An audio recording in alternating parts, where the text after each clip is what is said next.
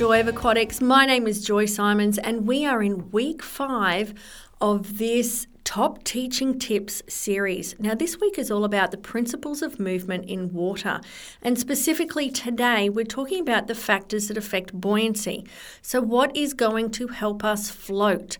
The factors that are going to either help us or hinder us stay at the top of the water.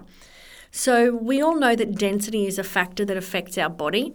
And what makes up our density in our body is fat, muscle, bone, and also the air that we have in our body. Okay, we might be really gassy, and the air could actually be in our bowel, but for the most part, it's the air in our lungs that's going to make the biggest difference. Okay. So, yes, the heaviest part of our body is around our legs and hips. So, that is a really sinky part of our body. Such a technical term, sinky. It's the heaviest part. It wants to fall underwater. Now, as we age, especially women, we do tend to uh, carry a bit more weight around our backside and our thighs.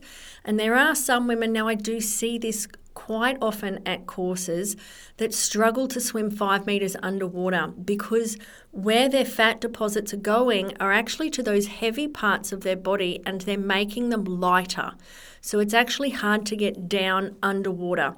So you're going to see this is going to vary. The density of each person is going to vary, and how you teach then needs to vary to match that.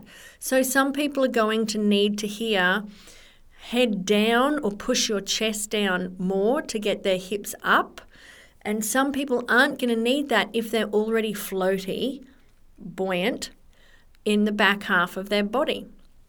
So, whether we're teaching kids or adults, we need to be able to look at what we're being presented and help the body move in the right way or give the cues to match what we're seeing. We need to match what we're seeing. Now, most in most cases with kids, they're going to be fairly heavy in the legs and the hips, and we want that head down and chest down to bring the legs up, just like a seesaw.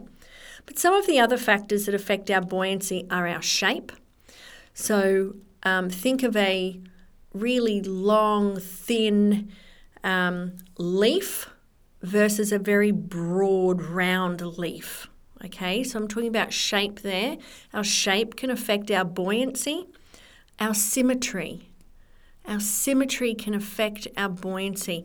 Now, even the symmetry inside of our body is not the same, we're not symmetrical inside our body. We may be symmetrical outside. We've got two arms, we've got 10 fingers, so five on each side, we've got two legs, okay? Symmetrically on the outside, we can balance fairly easy, but it doesn't take much to throw our body off balance. Now, laying on your back with your arms by your side, just by rotating your eyes and looking to one side, you can actually rotate your body. It's really freaky when you see someone do it. It can really creep a few people out. But it's kind of cool also because it shows us that just by pushing something a little bit off balance, and the, the reason our body can do that is because the sacs of fluid behind our eyes, they're not symmetrical. So when we actually shift our eyes to one side, it shifts the weight in our body and we can rotate. So, symmetry is going to affect our buoyancy as well as our balance. Now, our breathing is a big one. Obviously, the air we've already spoken about um, as part of density.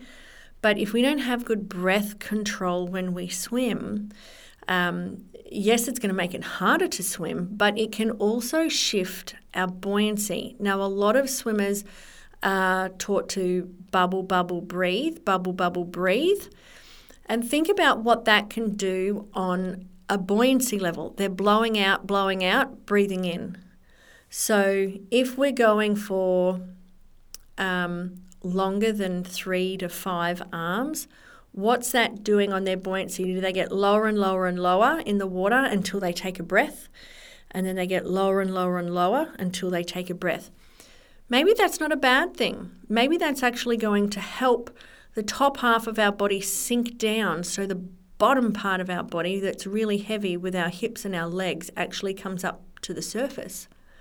So have a think and have a look at what you're instructing the kids or your students to do and see how it's playing out in their body.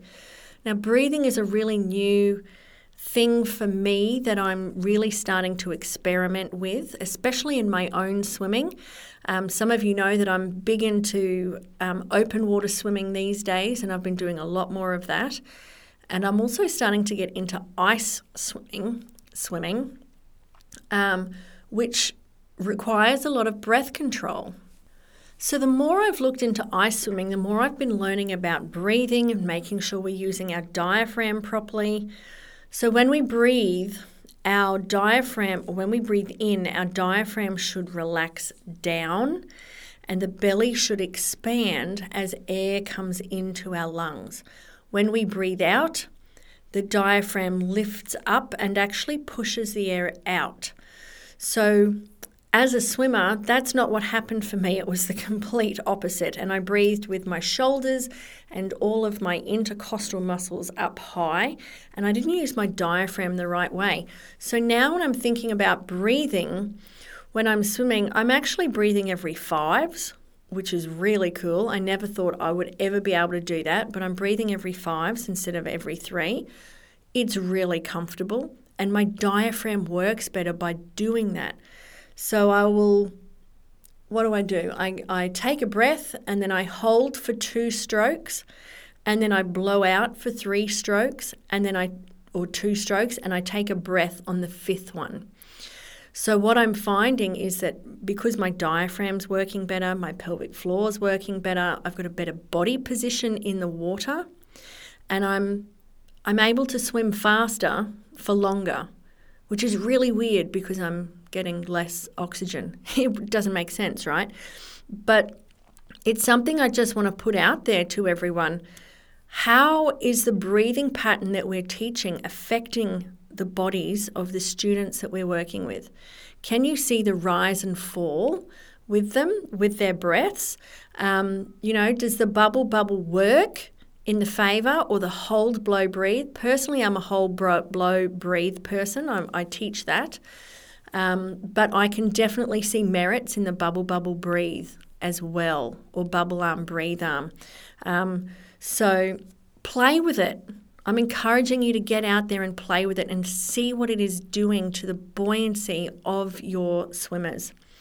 The other thing that comes into play is the center of gravity and the center of buoyancy. Now, these two things, our center of gravity and our center of buoyancy, help us rotate.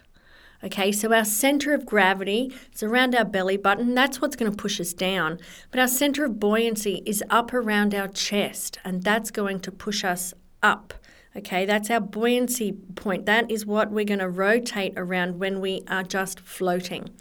Now, if we can push our center of gravity and our center of buoyancy together so they align, then we can actually reach a stationary float really easily and we're quite stable in the water. Now, we can do that vertically, we can do that laying down, um, doesn't matter. But we can float in the water if we align our center of gravity and our center of buoyancy. So remember, our center of gravity is what's pulling us down, and our center of buoyancy is pulling us up or pushing us up. Okay, so when those two are on top of each other, we will have a nice stable float. So, those are the factors that are going to affect our buoyancy our density, our shape, our symmetry, our breathing, our center of gravity, and our center of buoyancy. So, this has just been a little bit of a reminder as to those things that are going to affect the buoyancy of our students. Hopefully, you'll be able to put some of that into play all right, thank you for listening, and I will see you guys tomorrow. We're going to talk more. I won't see you tomorrow. I've got to get out of that habit. I will chat with you guys tomorrow, and we're going to talk more about breathing. Thanks for listening. Happy swimming.